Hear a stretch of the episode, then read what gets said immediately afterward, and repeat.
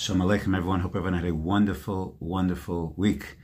Uh, we find ourselves Erev Rosh Hashanah. Rosh Hashanah is right over here, around the corner. And I wanted to share a thought about Rosh Hashanah. And of all the Chagim, I think Rosh Hashanah is by far the most complex.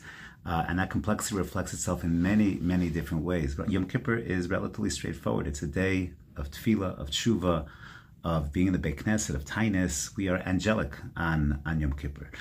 Pesach, Yitzias Mitzrayim, Shavuos, Kabbalas HaTorah, Rosh Hashanah has a real complexity. It reflects itself in the halacha.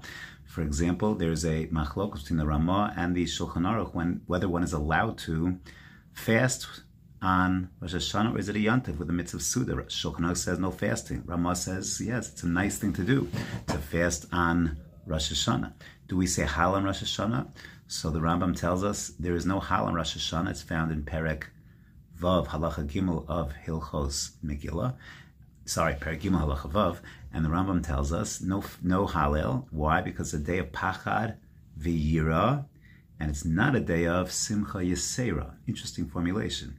Pachad Yira, yes, not Simcha Yisera. So there is Simcha, albeit more muted. And the Nigunim that we sing, Rosh Hashanah, we have very, very heartfelt intense emotional nigunim with Nisana Tokef, and in many, many shuls right after Nisana Tokef, there is this march, a Russian marching song. We're very upbeat as we move into Kedusha. The nigunim reflect this duality. It's a complex day. The shofar itself reflects the complexity. The shofar, on the one hand, is a shofar of cries. The cries of Em Sisra, Ginuche Konach, Yilula Yalil. On the other hand, the shofar is also the shofar of Geula, the shofar of the Akedah, the shofar of Yovel, of redemption, of Matan Torah.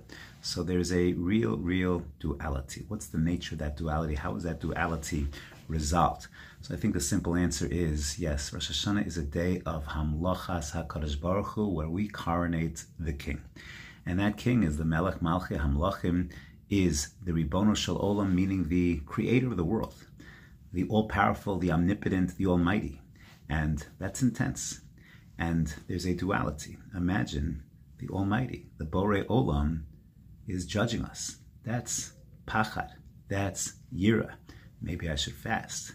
On the other hand, the Almighty, the Bore Olam, is interested in me, has a relationship with me, is seeking me out as I seek him out. Hamelech basadeh, looking for a relationship of love with me. Whoa, that's simcha, that's empowering, that's incredible. So the relationship with Hashem will hold with it a double-sided coin two sides of the very same coin. On the one hand, yira, perhaps even pachad. On the other hand, empowerment, simcha, joy. I have that relationship that's in my potential with the Borei Olam. And that I think is the duality of Hamlachas HaKadosh Baruch Hu. That's Rosh Hashanah. Imagine, for example, B'derech Mashal, a person, Rahman al has a terrible, terrible accident. He's in the hospital. He's paralyzed from the waist down. He doesn't feel anything. Week after week goes by, and they're testing, and they're testing, and they're testing. The doctor comes in with a hammer after six weeks and he starts pinching, or uh, pliers, and starts pinching the toes. And at some point, the patient cries out in pain and with a great laughter in his eye. Why is he, at the same moment, he's crying out in pain and he's smiling, he's laughing, he's so happy. Why? Because he can feel. He can feel. And therefore, he knows there's something there, there's something meaningful. He feels pain, but he feels. And that's already a source of great simcha. So we should be zocha to use this day, these days of Rosh Hashanah, the days of Aseres Yemei Tshuva, and of course Yom Kippur, to feel, to feel Hashem in our lives, to feel Hamlachas HaKadosh Baruch Hu, that we have a relation with the Bari Olam, which might at some points be awe inspiring and awesome at the same time. We should be Zocha, everyone.